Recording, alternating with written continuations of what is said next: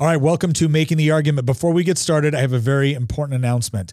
We have a brand new deal with goodranchers.com. That's right. If you go on to Good Ranchers and you use promo code Nick and you sign up for one of their subscriptions, you're not only going to get $15 off, but do you remember the old deal where you got two pounds of ground beef with each order? Well, we just upped the game. That's right. You can choose top sirloin, salmon, chicken breast, or bacon now.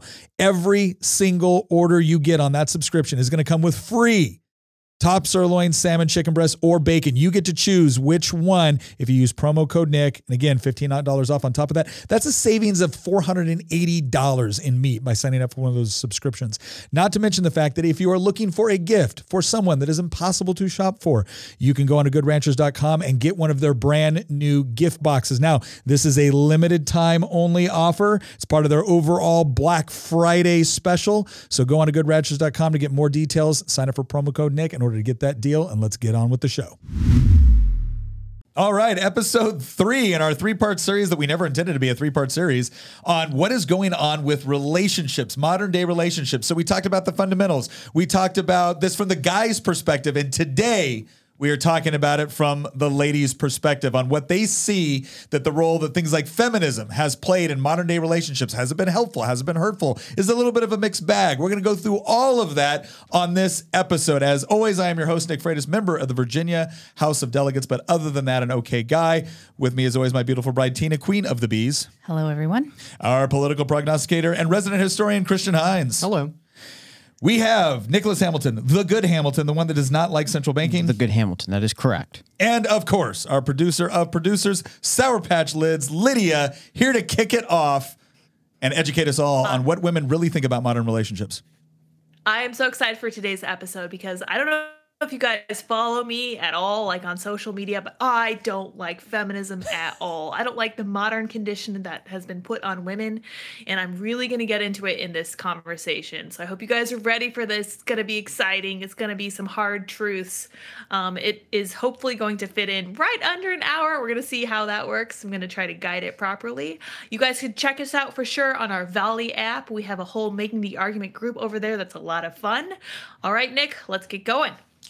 All right. Well, I think this is, uh, again, the reason why you should tune in and, and listen for the entire 60 minutes is because they're going to tell us what women actually want.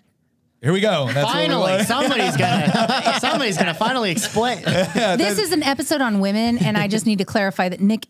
None of the men at this table are identifying as women in order to have this conversation. They are actually staying with their current pronouns. Oh wait, wait, we yes. we agree. I I but I got the memo saying that you have to identify us. No, I, well, no. My real question is, what the heck does that word even mean? Right? Yeah. So for Christmas, for Christmas, our audience gets to know what a woman is and what they're thinking and what they want. Merry Christmas to all of you. All right, Lydia, take us away. Okay, so the reason I'm so excited about this is because I am going to start with a presupposition that modern women do not actually know what they want. I will make that case throughout this introduction, and we'll talk a little bit about some of the old feminists. Um, okay, so it's pretty clear by this point that people on the left call victims are often actually oppressors because the left is constantly projecting.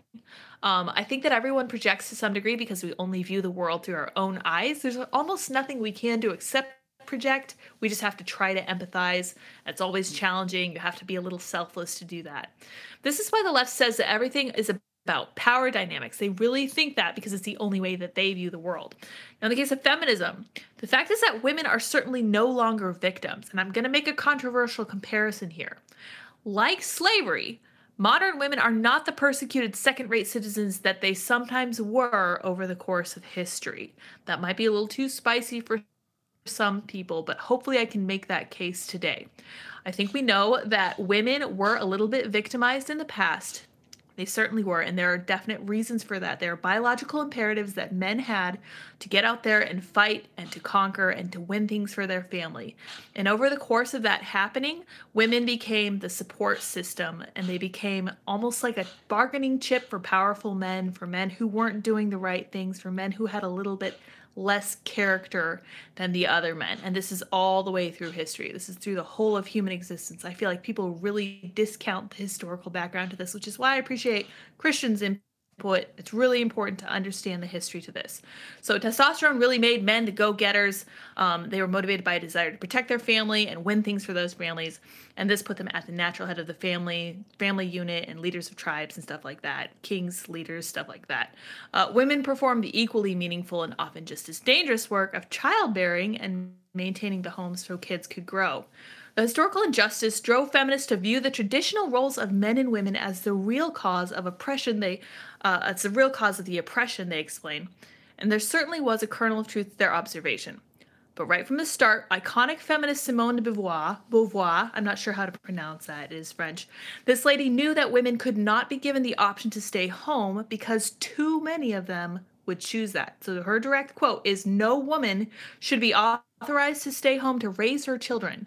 Women should not have that choice because if there is such a choice, too many women will make that one. Whoa. Very, oh yeah. oh it's incredibly gosh. telling, right? I mean, yeah, she, she's, she's actually advocating for like legal prohibition that for women to be able to do this. Yeah. By the way, that gets into yeah. one. Remember the the sit down interview that Jordan Peterson had with Cathy Newman, and she kept asking him about yeah. all these disparities, and he pointed out their disparities are existing not because of power structures; they're existing because of the inherent differences and preferences of men and women. And if you let them be free to choose their own choice to make their own yeah. choices they're going to go into fields that, that they want to go into you can only fix these gender gaps if you use a lot of tyranny yeah. in order to do so but then you're just going to make everybody miserable in the process sorry wow. i didn't mean to completely derail no, i'm actually no, captivated so, with what no, you're saying true, here lydia yeah. thus true, is born the uh, attack or the war on motherhood mm.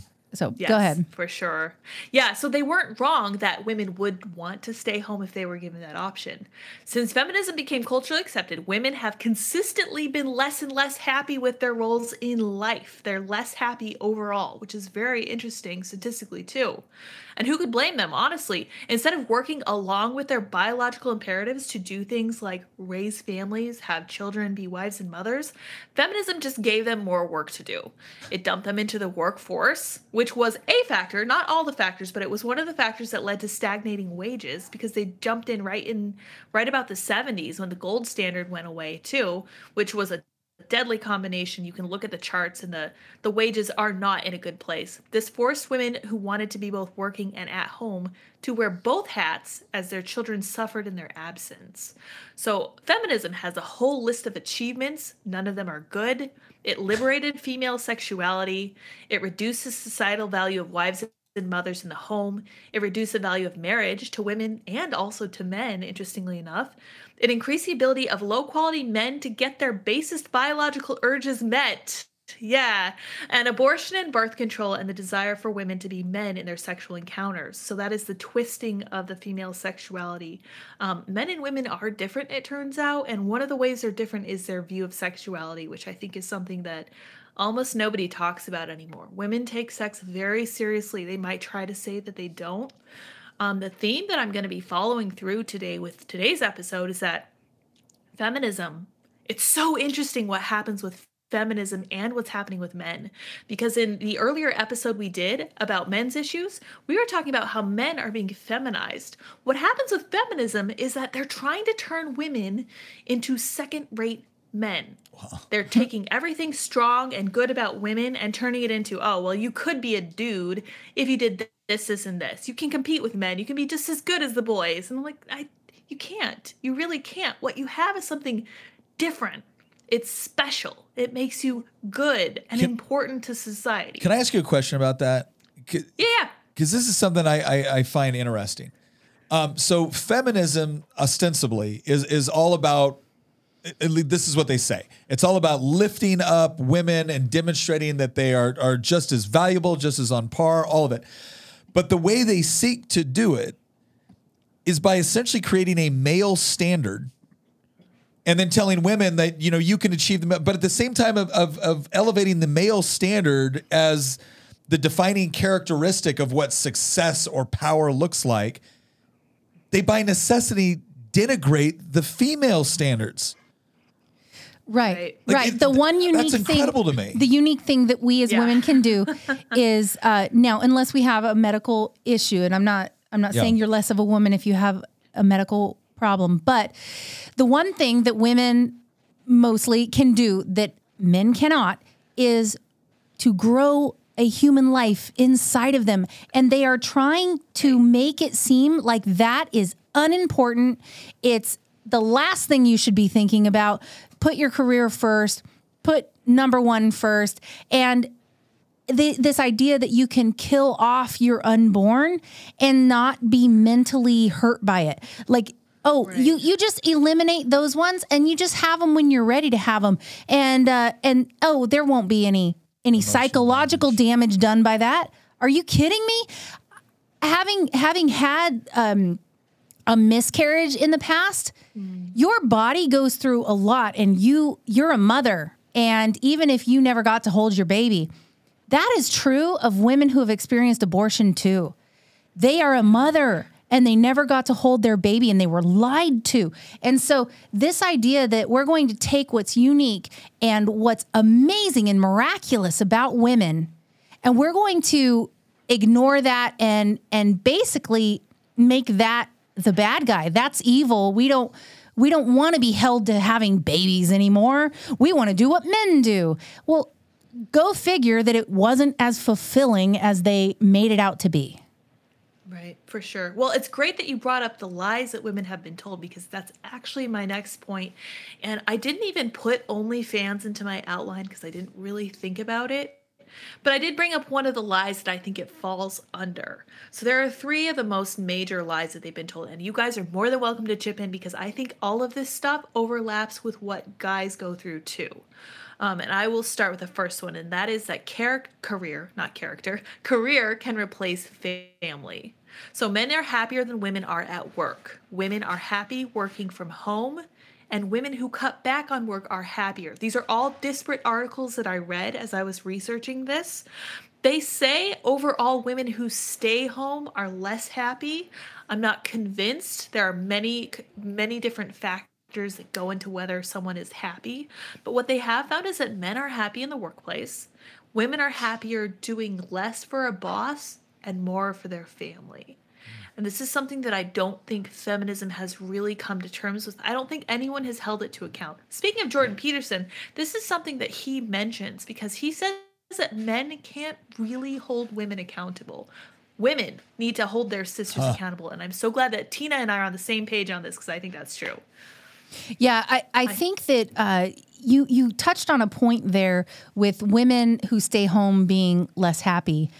Um, I will I will certainly say that there is a there is this adversarial relationship between women who have been more career focused and then had children and then women who they wanted their career to be the raising and nurturing of their children and both women think the other women are judging them um, and think mm. that they aren't bringing value.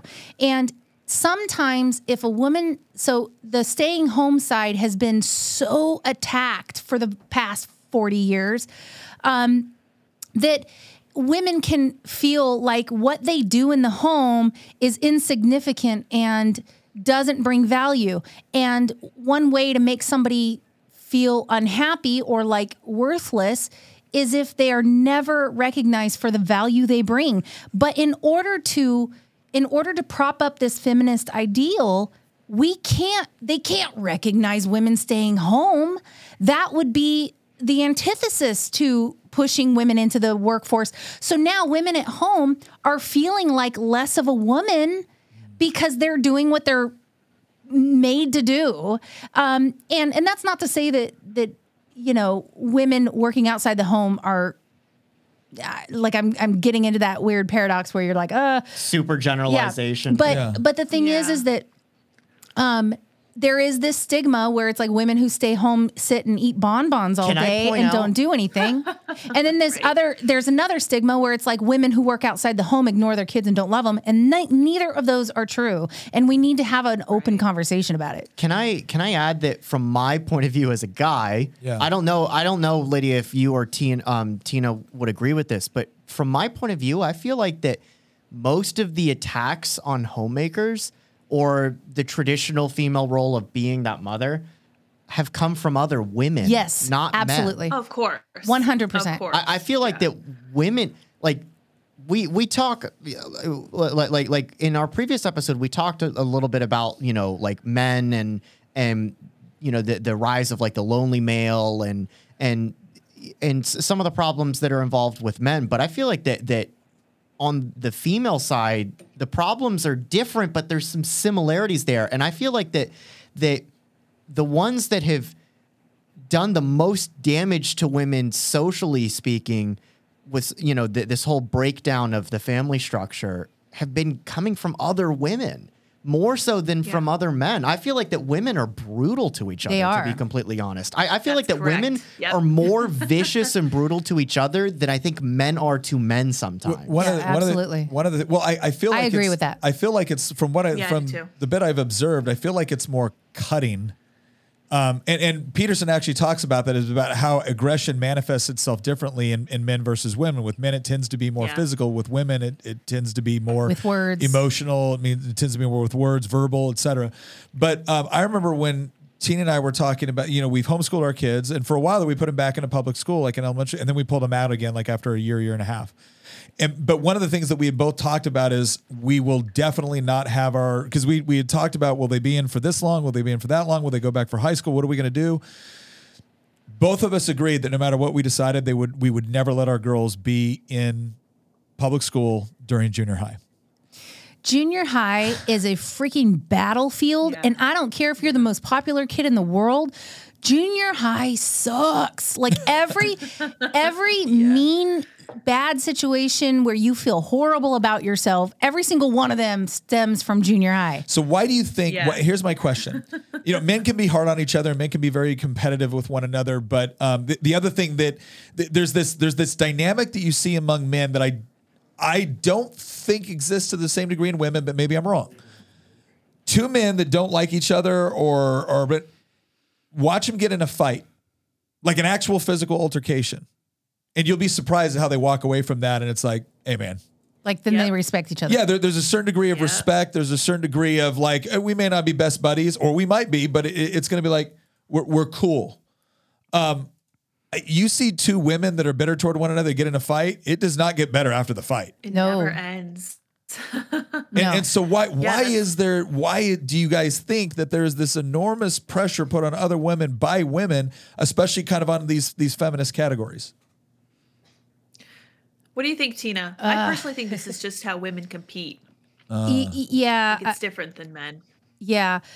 I mean, the the weapons that women have are, you know, you've got your wit and you've got your words and women can women can slice you and dice you with their words. I mean, um and and it affects other women the most probably because I mean for instance, women when we put ourselves together to go somewhere, I mean, I don't know about Lydia, but it's I I think I care more about other women thinking that I look okay uh-huh. than than a guy thinking I look okay because women are much more judgy, you know, and They are. uh, yeah, and uh, Well, let, let me ask you this question, because as we go through this, and as, as Lydia reads all this off, it's like, okay, we've we've been doing this.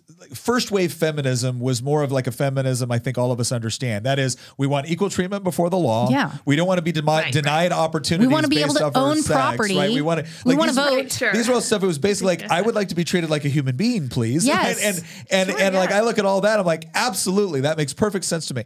And then as you start to go into like second, third, and especially like fourth wave feminism, where now it it it feels much more anti-man, and but at the same time they're anti-man, they're they're holding up masculine components within society as as the goal for women. And then what we do is we look at this and let's let's just say the the you started to see these different waves of feminism really start to to get rise in prominence during like the 60s and, and beyond, right? So this didn't happen yesterday. We've had decades of evidence now demonstrating that this grand social experiment has been the hardest on women. yes, So here's my question. Why is the, and I, and I realize you guys have made the connection. Why do you think so many other women are, are being raised up to believe things that most women that experience this through the, you know, 80s, 90s are now rejecting it? Why is it that there's this continuation? Why does there seem to be this inertia of hey, we're not happy about this, but screw it, we're doing it anyway. I think I think you should follow the money. I, I think there is a lot of money to be made in being a grifter on uh, on these social movements. I mean, you can look at every single social movement; they never resolve the problem. I wonder why that is. they make a lot of money Probably in the because there's money to be made, sure do, and there's a yeah. billion dollar abortion industry that is like, yes, you're doing our work for us. And so they're going to continue to help fund this kind of thinking. And, you know, I, I think that, I think the more you tell a woman that what her body is meant to do and what, what she is, is, um, specifically capable of doing has no value and is of no worth, then the opposite, like a, a positive impediment it's to a you negative. achieving true, you know, self actualization. it's a, it's a it's a form of bondage. Yeah. And and so we're throwing off those shackles and and whatever. And and so more and more you get down to it's your biology that you're meant to hate. And I feel like the the further down the road we get with feminism, it, at first it was a war on motherhood. And then it was a war on femininity itself, like being feminine. And then, um, a- a- and virtue even. And then there was like this war on, um, uh, it, it- it's now it's like converted into a war on actual biological women and now it's like Yep. you're a bigot if you you're don't think TERF. that this dude with a penis is a woman and I I personally am completely offended by the idea that feminism is now targeting women and welcoming the patriarchy into it. I just it's like it's come full circle now. But that, that's I know I started with a sorry, I know I started with a spicy take, but I have another one here that you guys are gonna love. I'm just kidding. You're not gonna love it at all. So I'm sure you guys are all familiar with the concept of blackface. It's a terrible, terrible idea, something from a historical bygone era that we do not do anymore. What we're seeing now is men who put on a garish, stylized version of femininity and they just act like we're supposed to accept it like it's normal. They are seriously attempting to normalize this. And I have such a hard time seeing this as anything other than a new, different, weird, gross form of that kind of disguise that makes you look like something that you're not to mock the original person. It's to Me, that true. is what this kind of stuff looks like. And that's what that's why it's such an issue that it's getting right down to the biology. And we're saying well your biology is bad. And not only that your biology isn't even yours. It's whoever wants it. And feminism right now is a movement without an actual enemy. First wave feminism where they were trying to establish that women were human beings. Women deserve equal rights. Women deserve the chance to do whatever anybody else can do. Fully fair, 100%. But like a charity that reaches its its its it reaches its actual goal, it doesn't just go away. They keep looking for the next enemy to fight because like you said Tina, there is a lot of money to be made on this. And and and, and in the way that they're making money on it makes me really think of these child gender transition issues too because they are also making a lot of money with that that tells me that this is going to continue to be a problem for us as long as people are able to monetize it so i think the more we understand about human nature the easier it is to see how this is going to go unfortunately it's Absolutely. not cheerful I'm making a Yeah, observation between the last episode we did on men and this episode. It seems like the attacks on men are much more private and not as Hmm. Out there, but the attacks on women are very public. Um, you know, Well, Such an interesting. I, I get exactly what you mean yeah by that is that. good Good, I don't. Go ahead and explain. Well, do you want to explain it? Because you're the one that brought it up, Well, when, when we're talking about the attacks on men, it's removing the purpose that men have in life. It's uh, telling them that they, they should feel bad for have like taking the leadership role. They should feel like they aren't the only provider of the family. Or that responsibility doesn't land on them at the end of the day. It should be shared. But when it comes to attacking womanhood, we have you know all these transgenders dressing up as women. Yeah. And we have womanhood being attacked. There's, there's nobody going around right now. the best Read- way read to it. There's nobody going around right now, really, for the most part. We, we don't have a documentary called What is a Man? Yeah. Right. It- we did have in a podcast episode on that though. Yeah, we did, but the it's- best way that I can describe it is Yeah. that the crisis that men are currently facing, especially young men, is a private crisis with the whole rise of the lonely male that we brought up in the last episode, Okay. the increase in the number of men that don't find any sort of romantic partner that can become a wife.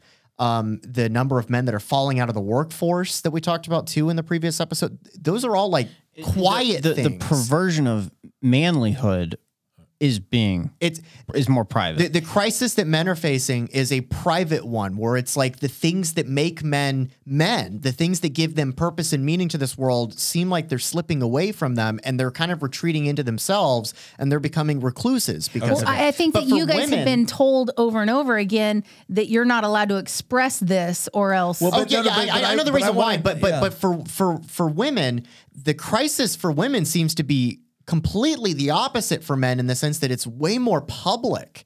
This is why, like like J.K. Rowling, Yeah. left wing person politically, Yeah. has donated millions of dollars, pounds to the British Labour Party. She she's you know She's a lefty. le- left Labour, right? progressive. and, and uh, fairly progressive person, feminist too, traditional old school feminist. She is probably more hated by the left Yeah. than the conservative prime minister in the UK right now. Yeah. Oh if yeah. you were to go well, that's because to they an consider her a traitor. if you were to go to an average, especially somebody on the left, many of them who are women in the UK, and you say, who do you hate more, Rishi Sunak or J.K. Rowling? They'd say J.K. Rowling. I'm, I'm willing to bet anything that that, that she gets more hate, and she's on the left, and she's a woman, and the reason why.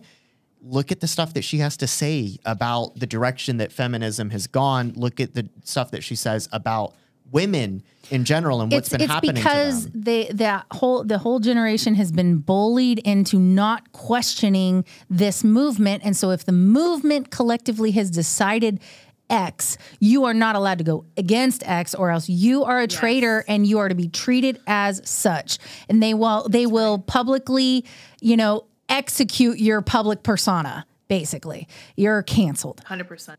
Yeah. Yep, yep. And I think that that that element of collectivism, which is really what we're seeing right now, and I will get into a little bit the feminine influence on uh, politics, but that's a little bit of an aside. Women are incredibly agreeable, right? This we understand. They really work to get along. They thrive on relationships. This is why they focus more on people than they do on things. Um, this is why they go into nursing instead of something higher paying like anesthesiology or engineering. Right. So when they all team up against someone, if you hold a contrary view, I cannot even count how many times I've been told I have insane levels of internalized misogyny. I don't. I actually really want what's best for women, and I don't think feminine gives it that.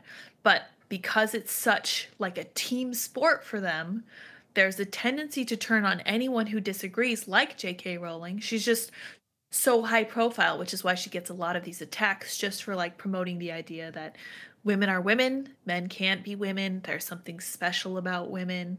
I don't think that J.K. Rowling hates anyone. I think that she understands and recognizes that women are important, they're different, and she really thinks along the kind of similar lines to a first or second wave feminist, um, which is something that. I mean, would not have been considered crazy even Well, I mean, probably 20 or 30 years She is wildly pro-abortion, and so you've got Right. You've She's definitely got that that to me, I look at that and go, that birthed the rest of this. So when somebody gets canceled for basically a ball they set into motion and they started this thing off and they kicked it along. They Mm-hmm. just didn't see second and third order effects. Well, I'm sorry you were so short sighted, but now you get to lay in the bed you made. And that Right. that's kind of how I feel about that. It's like, well, you created this because what you did at the very beginning is you told women it was okay to execute your babies and that being a mother is shackles and chains and it has no value. And nurturing a family and doing those things doesn't make you you know worth anything. You're you're you're squandering what you could be doing out in the workforce. And so you can't sit here and and attack everything feminine everything that makes us unique and then be shocked and amazed when a man comes in and is like, well, you know, I can totally be a woman with a penis. What are you talking about? You're going to let something as insignificant as my penis dictate whether or not I'm a man or a woman? How absurd Yeah. is this? Like, but you Yeah. created this. Like J.K. Rowling, she created this, you know, and I'm glad she's standing up now, but like, she made this monster. Tina's taking no prisoners today. It's This true. is I can't She's tell you how many times I will show up to a place to speak and and a, a woman will come up to me and say, Will you please tell Queen of the Bees that we love it when she says it like it is? Well, I, I I do think that a lot of this uh, trans woman stuff. y- You mentioned that being a caricature of women and how they kind of put on woman face, and they can put on the costume of womanhood and go about you know pretending to be a woman. And and it reminds me of the video that that one dude that uh, the guy that the trans person who went to the White House. I can't remember the name but did this whole like day five of being a woman. I went and I spent way too much money at Target. And then I had an emotional breakdown. And you're looking at this going, so that's what you think women are?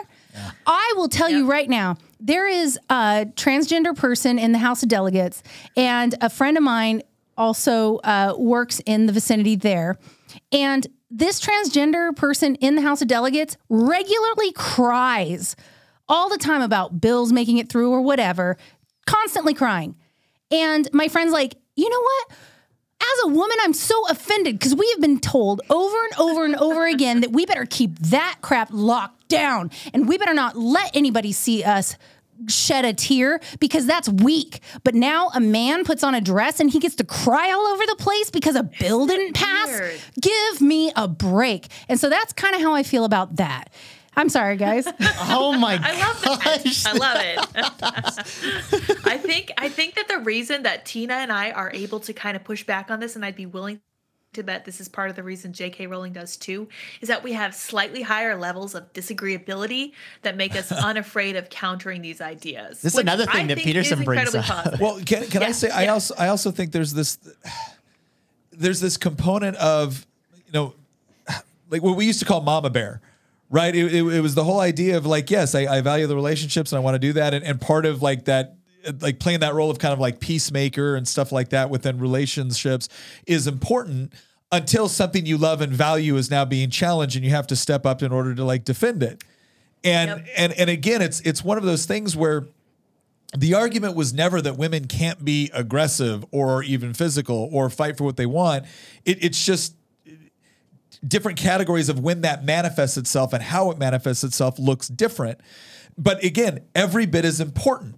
And, and this is this is the the biggest thing that I find confusing about modern feminism is that it seeks is that it appears to destroy all the things that were uniquely feminine and elevate all the things that are elevate things that are uniquely masculine and then say no no no they're not masculine they're feminine now too but we all know it's crap right? Like if for 5000 years of human history these were considered masculine traits and these were considered feminine traits and now feminism is to take masculine traits say they're not masculine and make them feminine while at the same time diminishing feminine traits.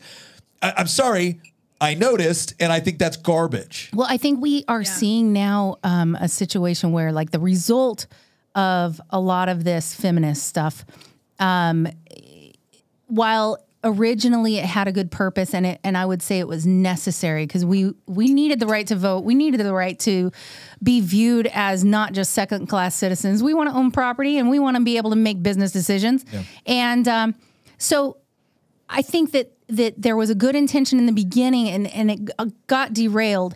And I feel like we are at a position now where the sexes are sort of at each other's throats and now it's a competition and you're my competition now.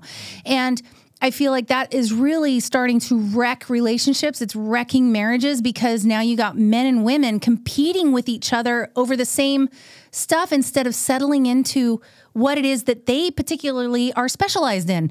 and so, like, eh, for instance, in marriage, I look at Nick and, you know, we are a team. We aren't. we're playing on a on a field, right? It's like a game on a field. We are not on opposite sides. We are a team against everybody else, and um, everybody else that would would try to score points on us, basically. Is and I I feel like the the newer feminine movement is is wanting to rip that apart. And it's like no you can't be a team. You can't each have your role to play or your specialization that that you lean into. No you have to compete against each other. And i think that that has i mean the ramifications of that i don't think we have even recognized fully yet. So we we've essentially they've termed what should be beneficial symbiosis into toxic competition. right right Is, isn't So that, that- that's the- interesting that Sorry. sorry yeah yeah isn't that interesting that the the the it seems like the end point of all of this is to make us just despise each other not get married create zero nuclear families and depend on the government to help us pay for it instead of a husband or a teamwork relationship Well, I- Right. i find that I- just I- so And- interesting I And said a while back. put- I, I found it. I find it fascinating that a company is now considered pro woman and woke if they ship you to go get an abortion instead of paying the 12, Yes. 12 weeks paternity leave. That's right. Well, and, and that and so that was your first point. Is like the the first lie was career can replace family. What like what's the second lie? Oh boy, the second lie is that men are unnecessary. and I feel like we've kind of talked about this a little bit, but the fact of the matter is that women are incredibly lonely. One in five women use antidepressants, and a lot of them are heavily addicted to alcohol. I know there's this whole culture about women drinking wine that I find to be particularly um kind of deceptive because it's one thing to enjoy wine. I think wine is fine. If you like wine, awesome, good for you. But if you're relying on it to help you stave off the feelings that maybe you should have done something different with your life, you have a serious problem. And I think that women who find themselves in that situation, if they have the wherewithal to like get out there and speak to this, they should really be pushing back against the things that happen in their lives that put them in the situation where they're on antidepressants and they're drinking a lot of wine every night. Um, there is that stereotype of the cat lady, which I won't engage with because I love cats. I have. my i would cat. totally He's be the cat lady if something happened to Well, Nick. okay, I'd wait. Can I ask? Can I ask you a question on this? sure. Because when when we when a, when a dude hears a woman say like uh, like a feminist thing that the lie is that men are unnecessary. I don't need a man Well, okay, Yeah. actually, no, Yeah. no, because like a lot of what you know when Jordan Peterson talks about this and whatnot, and like when you see these funny little things like this episode with Cher, like are men necessary, and she's like, well, for, For what? what? And then it Yeah. goes into everything. But when you see a man respond to that, it's like, oh, really? We're we're the bricklayers, we're the engineers, we fight the wars, we're the cops. You know, predominantly, not obviously women can do this. So, but what you're talking about here, this is what struck me about this. What you're talking about here is relationship. You're not just saying that men are necessary to society. You're saying that men are necessary for women. Yes, we were made for each other. Okay, it, Yeah. it's it, the thing is, is that there are deficiencies in me that Nick fulfills, and there are deficiencies in Nick that I fulfill. And I'm not talking about our overarching deficiency in that we all need the Lord, but I'm talking about relationship wise. He helps me see certain things clearer. He, I mean, Right. Our back and forth sharpens each other. He he Mm-hmm. does multiple speeches and things like that, videos and everything else. You know who he talks to first about all of that? Me. I get to do the tweaking. I get to help him be as as good as he can possibly be. And he does the same thing for me. And I feel like if if you're in a good healthy relationship it is so incredibly fulfilling. But these women have been told you don't need a man. You don't need a man. And so when they subconsciously realize that they actually do there is a massive weight of failure on their shoulders because they realize that there must be something wrong with me because I feel like I do need a man. And so now It's they feel, yeah, they feel like they need to So they've been conditioned to believe there's something wrong with them if they do feel like they. need. they feel deficient. They feel like, well, what's wrong with me that I feel like I actually do need someone, you know? And then Right. they were telling them to kick off having kids down the road, down the road, down the road. And some of the result of this is they wait so long that now you have infertility problems have skyrocketed. And a lot of this is linked to later starting families later because ultimately women still want to have their babies. We still want to be moms. And then at some point though, it's a little late biologically. And so now you've got to jump through hoops to try to have these children that you so desperately want and almost missed. You know, and I feel like we've just done such a disservice to women. And yes, we need men and and some of what we need from men is sperm in order to create more babies. Sorry, we're never going to get away from that. But It's true. You know, it's true. but I'm happy but- to help, honey. but beyond that, I think on a relationship level, I mean, there is just there is such an intense uh, feeling of uh, gratification in a healthy relationship, and I, I f- it just kind of breaks my heart that more people don't get to experience that. Well, and I, I can't imagine a scenario too, and and I, I don't know, maybe there is one, maybe I'm just not thinking of it off the top of my head, but the whole idea, like if men were running around like, you don't need a woman, like that's just that's, I don't think that's really a thing for us. Um, but it is. But it is. I mean, we haven't talked about some of the ways that men replace women, MGTOWs. and we didn't Oh, do yeah, that in the last. But there are, and men ruin themselves for women too. Yeah. like Yeah. the the porn industry Yeah. makes men have. I mean, like there is such a strong connection connection with ED and not being able to satisfy your spouse because you have oversensitized yourself and used porn Yeah. in order to gratify that. And again it, there are things in society that have been destructive to the family unit and they're destructive to individuals and men may be more susceptible to destruction in that way women are susceptible to destruction in other ways No, I guess I guess what I'm saying about no. So first of all, t- totally agree. I, I think the, the porn industry is horrible for a number of reasons. One, because of all the human trafficking that takes place within it, but two, Right. also What it does to your brain. Because of what it does to your brain, the diminishing components of it with respect to you know physically, emotionally, spiritually, mentally, etc. I guess what I'm saying is is that e- even if even if a man attempts to if a man attempts to replace having an actual relationship with a woman with that, he's not going to go around bragging about it. You see No, what I'm it's saying? quiet. Like that, yeah. It's again, it's the whole private component, right? Where it's like other men will see that guy as a deficient man for replacing, but it's the opposite for women. If if a woman is at least publicly saying, "Oh, I don't need a man because of X, Y, and Z," she's praised for it. A man will still be ridiculed yes, by yes, other men absolutely for it. Yeah. absolutely Right. and- and it's- isn't it interesting? Go ahead. Isn't it interesting how there is still that strong cultural component to guys like hierarchies? You will be mocked mercilessly and treated like some kind of neckbeard if you talk about having. Oh no, I feel personally addiction. offended here.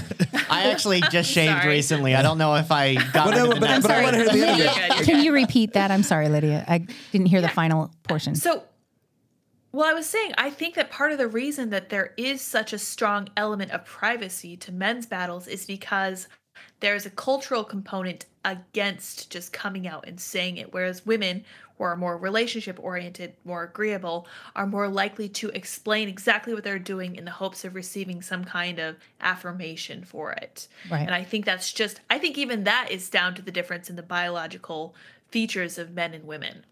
You know, we've been talking a lot about differences between men and women, including myself when I brought up the whole, oh, the crisis of masculinity is a private crisis where men are like falling apart at the seams here. They're dropping out of the workforce and they're, you know, becoming lonely. And then women, it's a very public crisis. But there's actually some similarities too between them as well. Um, so, for example, Lydia brought up that like a lot of women are turning to drugs and alcohol in order to deal with this. Well, a lot of men are too. The difference is, is that I think men are turning to drugs and alcohol in a private setting, whereas Right. I, I find that women, you know, drinking socially to deal with problems is you know it's funny it used to be that men drink socially to deal with problems Yeah, the and then it would temperance lead movement. to problems themselves right men would would go out to the bar they would get completely drunk and then they would come home and they would abuse their family Yes. uh, and and that was one of the things that led to prohibition Right. which is a That's terrible right, policy yeah. and none of us would ever support it but that's one of the, Right, the there was a reason reasons that it it. led to it right i feel like that a lot of men i don't even i i when i go out drinking i see a lot of women actually out there at it you know like bars and stuff like that more than men i feel like that a lot of men will stay at home and drink and play video games or watch tv or something like that whereas women i feel like that when they're resorting to things like alcohol or drugs it's a social thing it's a social, social. thing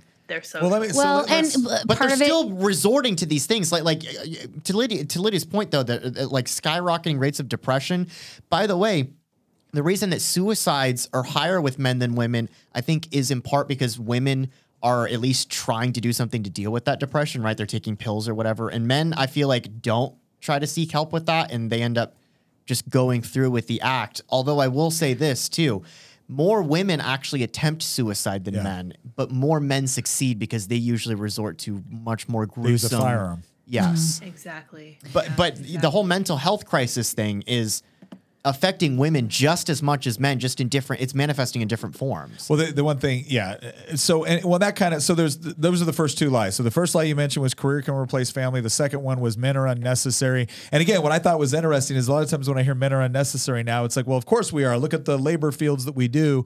And you guys actually hit it from an angle that I kind of wasn't expecting. It's like, no, men are not just necessary to make certain aspects of society function.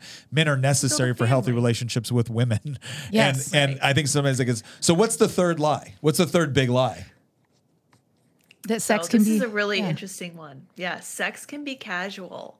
Oh. And this is something that I still don't believe that women have come to terms with because you see them try this again and again, but they're starting to notice it's incredibly unfulfilling. Hmm. They get ditched and they enable men to do this to them. Um, and I don't think that you can take an issue with men if you're letting them do it. You know what I mean? If you're enabling this behavior, behavior behavior then you don't get to complain about this happening to you like genuinely i am empathetic because i do think these women have been lied to but at the same time they're furthering it and it's making them incredibly unhappy this is just part of why they're depressed Right. There's there are a Um, few aspects of that though that are that should be brought up. One of them is uh, the idea of um, so if if a woman is has drank too much and she has sex with a man, it doesn't matter whether he drank too much too or not. That's Yep. considered rape now Yep. because um, because so many situations where regret set in and uh, it's like oh, i'm just gonna i really didn't want to do that and but i did and so now that that regret has become a form of rape and the fact that a woman drinking too much in the club scene or whatever um, going out and having sex with men um, that man now has raped a woman because she has drank. But the same consideration isn't made for men who have drank too much. So if a woman is sober and the man is drunk, did she rape him? And we don't get to ask these questions, right? Well, why is that? And and ultimately it's because women still place a great deal of value on sex. It is still a way to connect. And it's a way to get physical affection and gratification uh, self, for your self-esteem.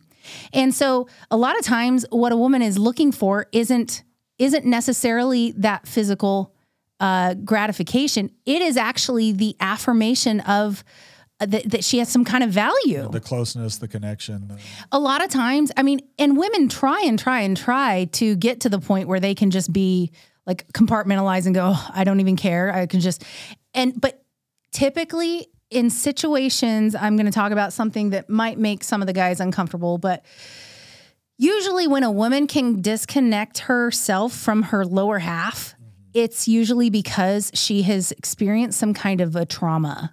Um, and so if you can't just compartmentalize that and just let it go unless some kind of trauma has happened. And that really like long long term feminism also um, exposed the fact that a lot of women have experienced um, rape or molestation as children or as young teens. Well those experiences inform a lot of the way we view sex after that. And and you kind of have to deal with that. And so a lot of times when a woman has major promiscuity issues and she's not sure why she goes and she just sleeps with like almost like urgently needs to sleep with a lot of different people but a lot of times that is that is placed back on trauma. So this idea that you can just compartmentalize and you can just go and use your body to do whatever you want with it and and that it won't affect you mentally that's a lie. That's a lie that women have been told. And if you are able to do that chances are there's trauma involved there and you should you need to deal with that. You need to go s- seek help for it. Well, I, the other thing too, I'll say about this is that um, this is, I, I think this one e- even more than the other two, um, is, is something that has been kind of pushed because casual sex is something that was on some level um, considered socially acceptable for men. Right. And so what was it? It was a masculine trait. Well, the way we're going to liberate women from these, you know, social constructs is to let them to do the thing the men are doing. What men need to understand about this, and I think what I what I would hope women understand too, is that the whole concept of sex being casual for men is brokenness. Yeah. That, that is a That's a broken thing, too. That is a broken thing in men too. And and and we try to justify it all day long because there's certain there's certain components where like, well, men are more visual. That may be true. It does not mean that the act of sex is therefore casual because you have more of an appetite for it or because historically that's been the case. It it does not that does not make the the actual act any less sacred Right. in, in the sense that it's supposed to be. So this is one where a man having a career, noble thing, right? Um, women wanting to have a career, that can be a noble thing. I, I, I understand the connection there. This is one where we deliberately took something that was broken in men and turned it into a positive attribute. Like a woman having a career, I can see the connection. We're like, that's that's a noble thing. Why wouldn't why couldn't a woman do this? This was something where they took something broken and held it up now as the new standard. Right. And it's like, no, what was necessary. What's that quote from you where you brought up, you know, starting, I think in the progressive era about 100 years ago, this goes back to the prohibition thing. Women were seeing all of these flaws within men and were justifiably upset by a mm-hmm. lot of them.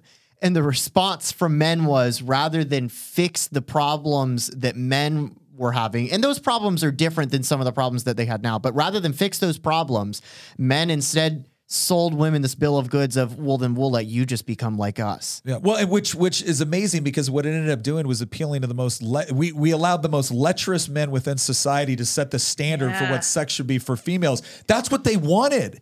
They they didn't Yep. want because they didn't care about you. The and- Chads wanted. yeah, they, well, they didn't. They didn't care about. They didn't care about the the pure thing because they had no. They had no intention of actually making good on their responsibility to be husbands and fathers. They wanted to be. They they wanted to be. It, it- basically, their answer to women was appease the predators. Yeah. That's it. Right. It's like you you've like, been preyed, into it. you've been preyed upon for so long. Uh, now you need to just you need to just like it because you're never going to get that to go away. So you just need to like it. Yeah. It- And- it's sick. It is sick because uh, anyway, I I don't. uh, yeah, that that can get Well, I, and well, and I, I think what's what's happened now too is you and you. I mean, again, with the, like you brought up OnlyFans earlier. Um, one of the things that's done is it's it's like a, a lot of I, I there's there's a lot of women I think that look at social media as a way that they can get um, approval. They can get that dopamine hit right in the head with, Yeah. and, and they can now get paid quite a bit um, from being um, desired because of their physical attributes completely separate from any sort of intellectual or emotional connection whatsoever. And and and what I what I find again what I th- I find so perverse about that overall is that they're they're enticing women to do this. And there's this idea that no no no it's okay you can do this. Maybe you're doing this through the college years or you're doing this through this aspect of life or you can still have this. Plus you can have the other things that are also going to make you fulfilled like a, a, a you know a good and loving and honorable husband that's going to love and cherish you. And and I I feel like kind of screaming at the top of my lungs sometime like you don't understand this is a trade off. You're not getting the other one. You're- this You is do a- this, Yeah. you don't get that. you are making a trade-off Really at so. 18 19 and 20 that you Yeah. don't understand is going to prevent you from having the things that you want and anybody that is telling you different is lying to you Yeah. and, and it's not even it's not even that you could potentially turn away from all of this and say that was horrible i never should have done it there's still going to be baggage that goes along with you again it's this this whole idea that we're teaching people that no no no you you can you can have anything you can do anything you want essentially without consequence and it shouldn't and if it does anything to prevent future plans for you. That's because of these evil, wicked social constructs that we need to eradicate from society. And guess what, ladies and gentlemen? It doesn't work that way. no. Correct. No, and I think women have also been fed that that lie about sex that um, this is you're empowered. You you have power because of your ability and you the effect that you can have on a man um, is powerful. And I feel like there are a lot of lecherous men that really wanted women to feel very powerful uh, for their own sake. And That's right. in the end, she didn't have the power. Not at all. He could have gone somewhere else and gotten that. And so it is it is very frustrating that um, this this thing that is meant to be beautiful, is meant to be incredible and and great, um, is is now being used to separate the sexes again, separate the people again. Yep. Yeah, I heard it said a long time ago. I have no idea who said it, so I hope hopefully no one yells at me for this. But somebody said the battle of the sexes was won when women decided to start pole dancing for fun. And I am inclined to agree because we turned all of this stuff into a competition in a way, you know, women now demand the right to run around topless. Who benefits from that?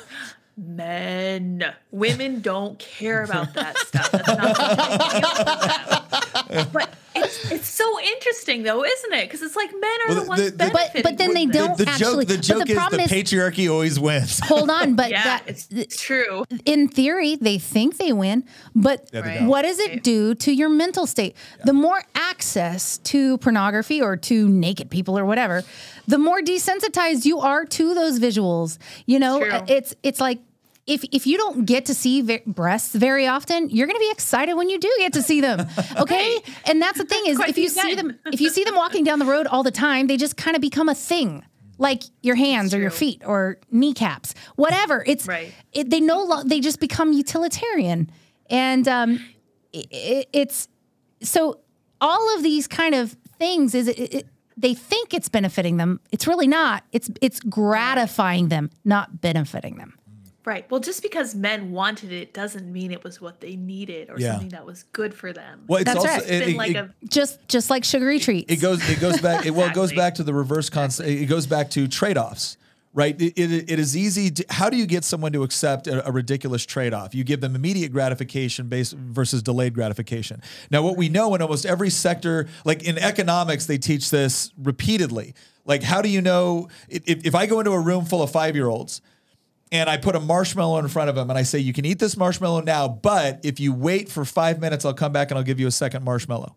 And Right. they, they've done long term studies on this now. The kids that will wait for the second marshmallow, right, that, that will accept that delayed gratification almost always do significantly better in life than the kids that just immediately took the marshmallow, right? Immediate gratification Right. versus delayed that that is what the trade-off here is. The trade-off is it is it is far more difficult to go out there and find a healthy, meaningful relationship with someone that you love and the work that you got to put into and everything else when you can just resort to porn or hookup culture. Right? Exactly. That's that's the immediate gratification. That gives you that little dopamine hit, right? But if you actually want everything that this was designed to be, you have to put in the work for it.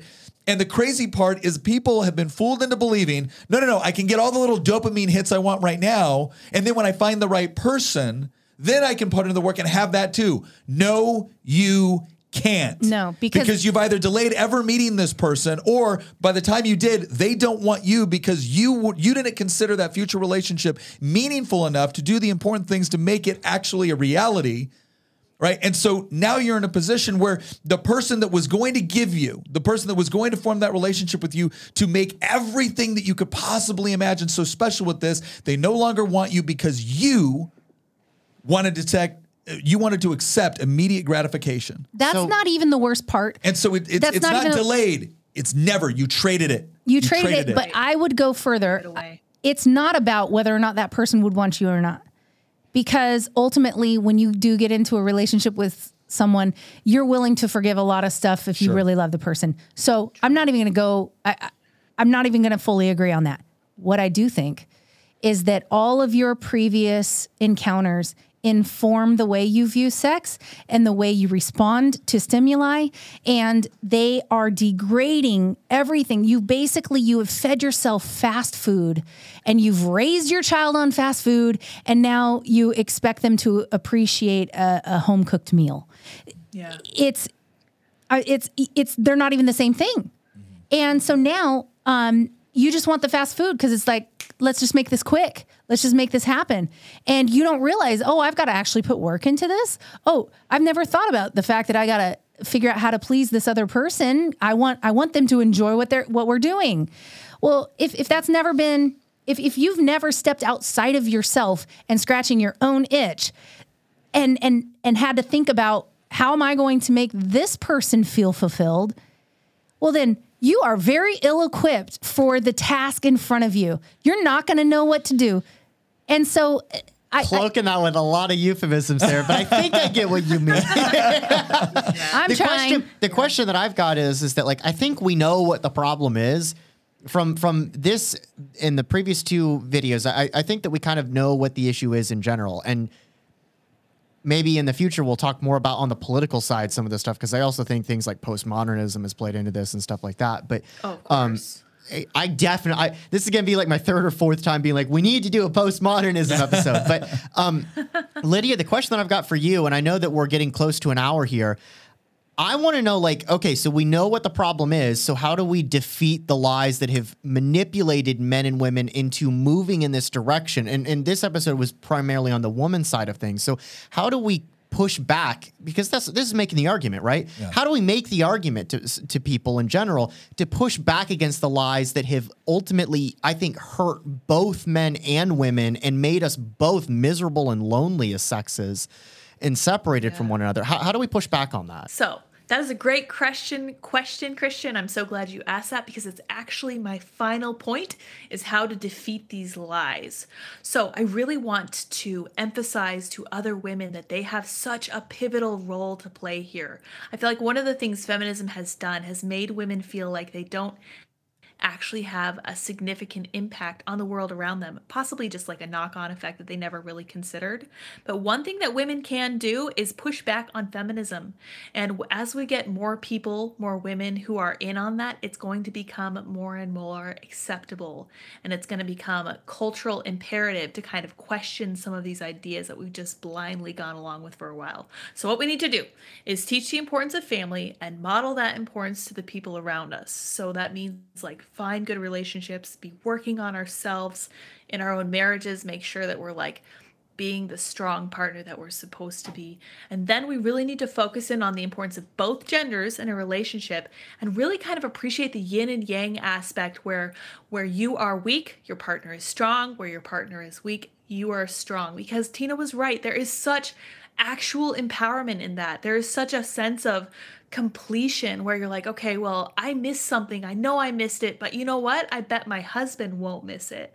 I bet getting this other perspective is going to be such an asset for this project or what have you, whatever you're working on. There's such a complementary nature to the genders that I think women really need to start communicating to other women. And finally, we got to emphasize how sexuality is different for men and women. Um, women view it much more seriously. Women care more about relationships, and telling them that they should just act like men simply is not cutting it. It's making women very unhappy. It's ruining families, um, and it's causing women to cheapen their own personal value by putting themselves on sites like OnlyFans. Um, in conclusion, I think I would say that women are not second rate men. They shouldn't try to be. Men and women do not need to compete. They are meant to complement. And women will always be better as first rate versions of themselves. That's such a powerful, positive message that I think that women would be happy to share if we could communicate that in a way that women understand. It takes a lot of empathy, sympathy, listening, relationship oriented nonsense, blah, blah. You know how it is. But yeah, that's just how I think we can defeat some of these lies.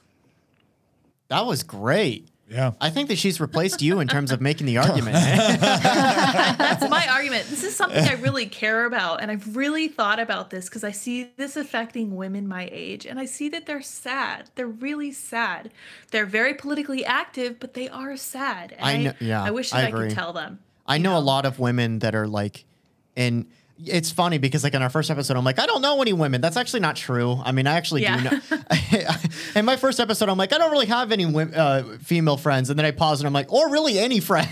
but like, You're like, wait a second. I, yeah, I, I, I, but like when I go through like my Facebook feed and I look at like friends that I had in high school or friends that I ha- uh, had in college um, that are women, but also men, but but but that I, especially ones that I I know that are women.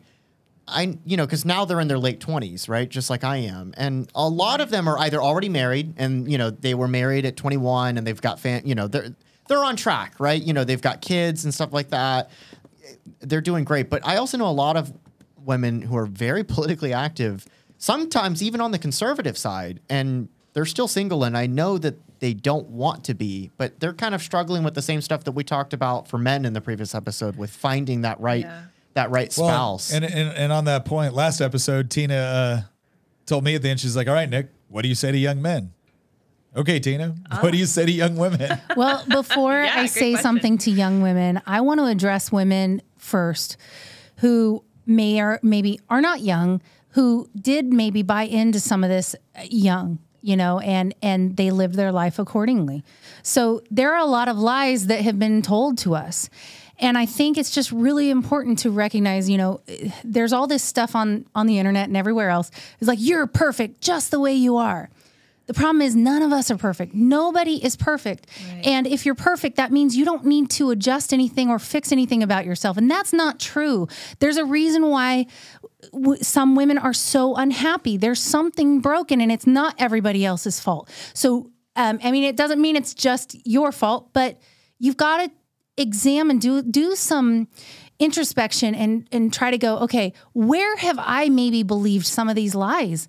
where where am I responsible to pick up the pieces, put it back together, and start again? I don't think I don't believe it's too late.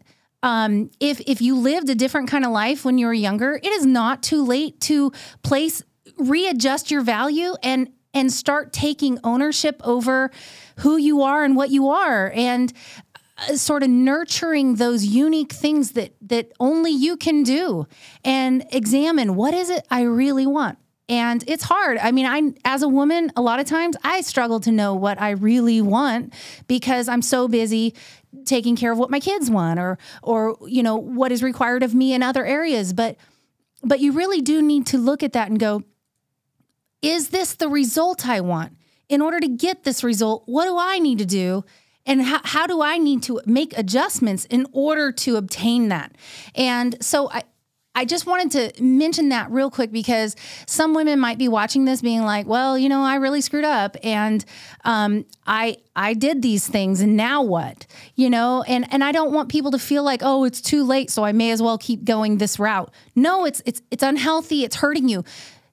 Go ahead, it's not too late. It's not too late to examine and make a change on that. To the young women, I'm going to say exactly what I say to my girls. Okay, also older women, it's not too late to uh, break the cycle with your girls and with your boys and start teaching them just because you may have made different choices doesn't mean you're a hypocrite if you're requiring more of your kids and the reason why is because you love your kids you want better for them than what you had or did or every good parent wants better for their kids than what they had or did.